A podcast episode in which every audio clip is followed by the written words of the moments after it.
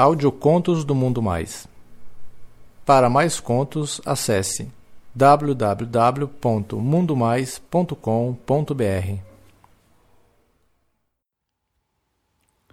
André do Estacionamento, Parte 6 Um conto de Paulo, lido por Carlos Dantas. Continuando o caso do André e do seu primo. Perguntei pro André, e aí, meu? Não parou aí como? Aconteceu mais coisas, meu? Você fudeu mais com ele ainda? Cara, mano, foi a noite toda, cara. Depois da primeira eu tentei dormir, mas ele não deixava. Ele vinha logo chupando a minha pica. Ele disse que nunca tinha imaginado que dar o cu dava tanto tesão. Eu comi ele a noite toda, de quatro, de ladinho, de frango assado, de pé, de tudo quanto é jeito. No outro dia eu tava um bagaço. Na segunda-feira foi foda trabalhar. O André falou. Caramba, meu. Seu primo virou sua puta? E depois disso, como que ficou a relação de vocês? Ah, meu. Ele vive me agarrando pelos cantos, me beijando, pegando na minha pica, querendo chupar toda hora. Você comeu ele mais vezes, mas chegou a dar alguma vez? Tô comendo direto, Paula. Eu dei para ele duas vezes porque ninguém é de ferro, né? Porra, o cara é um tesão. Imagino, eu falei para ele. E só que a gente, meu, como que a gente fica nessa situação? Cara, eu dei a real para ele, meu. Eu falei para ele que eu gosto de você e que o que eu quero com ele é só sexo mesmo. Também, meu, foi você que arrumou essa, né? Eu sei que foi para me salvar de possíveis comentários dele com alguém e tal, mas deu nisso. Só que. Até que tá bom foder ele e dar de vez em quando, né? Ele foge legal demais, meu. Você experimentou e sabe bem disso. sei sim, né? Apesar de ter sido aquela parada para te salvar, valeu a pena. O cara é gostoso demais. E ele também falou que gostou de fuder com você, Paula. E ainda me disse que algum dia quer transar os três juntos. O que, que você acha? Você topa? Claro que eu topo, meu. Eu sou louco por fazer a três. Com dois caras de confiança, sendo um deles o meu amor, aí que eu topo mesmo. Quando a gente pode? Ah, vamos marcar, meu, sexta-feira. Assim você dorme aqui com a gente. Tá combinado, sexta-feira então. E eu fui embora, com a fantasia na cabeça e não vendo a hora da sexta-feira chegar. E chegou. Depois de tudo que tinha acontecido, enfim, chegou a sexta-feira que a gente marcou de transar três. Eu, o André e o seu primo Tiago. Eu saí do meu serviço e fui rapidinho pro estacionamento, porque eu não via a hora de realizar uma fantasia que eu tinha há muito tempo. Transar três. Chegando lá, o primeiro que encontrei foi o Tiago. E esse, com um sorriso sacana, me deu uma piscadinha como quem avisa. Logo mais vai ter festa, hein? Eu falei rapidinho com o André e saí para comprar cigarro, já que o meu maço estava pela metade e a noite prometia ser longa. Aproveitei e comprei algumas cervejas em lata para dar mais clima ainda na noite que começava já. Bom, enfim, todos os clientes foram pegando seus carros e saindo, até que às nove horas o último se mandou. Bastou que o André fechasse o portão para a pegação começar na sala. Beijos. Ora eu beijava o André, ora o Tiago, e eles também iam se beijando. Até que a gente foi tirando a roupa e em menos de 10 minutos os três já estavam lá, peladões. E pau duro roçando para todo lado. Eu, como eu não sou de ferro, já abocanhei logo a pica do André e passei a chupar que nem um moleque que deseja um sorvete há muito tempo. O Thiago imediatamente caiu de boca na minha pica e a gente ficou lá nessa chupação intensa por uns cinco minutos. Pra logo passar pra eu chupar o Thiago e ele o André e o tesão ficava lá, flor da pele.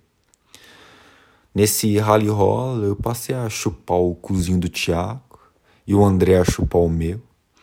O André, como sempre, mais ativo que os outros. Nessa chupação eu não aguentei muito tempo e pedi logo pro André meter a rola em mim no que ele atendeu prontamente, depois de encapar o bicho e passar um creme que tinha comprado lá com segundas intenções. O André começou a bombar forte enquanto o Thiago me chupava. Ah, mano, aquilo tava me levando à loucura. O meu tesão era tanto que logo eu gozei enchendo a boca do Thiago de gala. E o safado. O safado não deixou cair nenhuma gota no chão e ainda lambeu a minha pica até ficar bem limpinha. O André, ele continuou me comendo mais uns minutos até gozar e encher a camisinha de porra. A gente se beijou com muito tesão e foi pro sofá tomar umas cervejas e a vodka que o Thiago tinha comprado. Não deu nem 20 minutos e o tesão já tinha voltado. Dessa vez o Thiago se encarregou de tomar a iniciativa e veio me chupar. E o André ficava revezando nas nossas picas. O garoto parecia um tarado por rola, meu. Chupava que nem um louco e lamia as nossas bolas, enfiava tudo na boca e tava que nem um maluco. O Thiago tava tão louco de tesão que logo ele encapou a pica do André e sentou em cima, iniciando um pula-pula maluco. Eu dei a minha pica para ele chupar e o André tinha falado que confirmava que o moleque tava virando uma putinha safada, doida por rola. Ah, meu, aquilo foi um espetáculo. Logo ele foi colocado de quatro no chão e enquanto era enrabado chupava a pica vorazmente. Logo o André gozou e eu fui no lugar dele meter mais no Thiago, que rebolava a bunda na minha caceta e pedia: Vai, me come, mete, mete, fode esse cozinho, vai. Ah, gozei. Ah, gozei naquele cu, que delícia, mano. Ah, caralho, que foda gostosa, maravilhosa. e a noite foi assim. Comi o Thiago mais uma vez, dei para ele e pro André, mas o Thiago deu para mim mais vezes. Caralho. Cochilei. Era umas duas horas da manhã e quando eu despertei, às cinco horas, me deparei com o Thiago cavalgando o André. Meu, o cara era insaciável, quem diria? Quando a gente conheceu, achei que era machão, que condenava o primo, e agora era uma putinha desvairada, louca por rola. Que safado ele tinha se tornado assim tão rápido. Pela manhã a gente trocou muitos beijos e umas mamadas, e quando era sete horas eu fui para minha casa, satisfeito, deixando os primos lá aos beijos.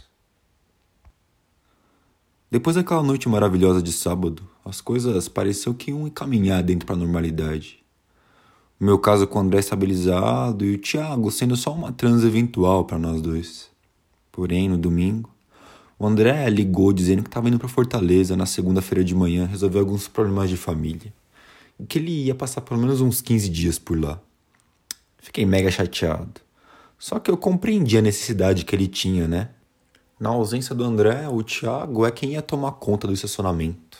Caso fosse preciso, eu só podia falar com ele, né?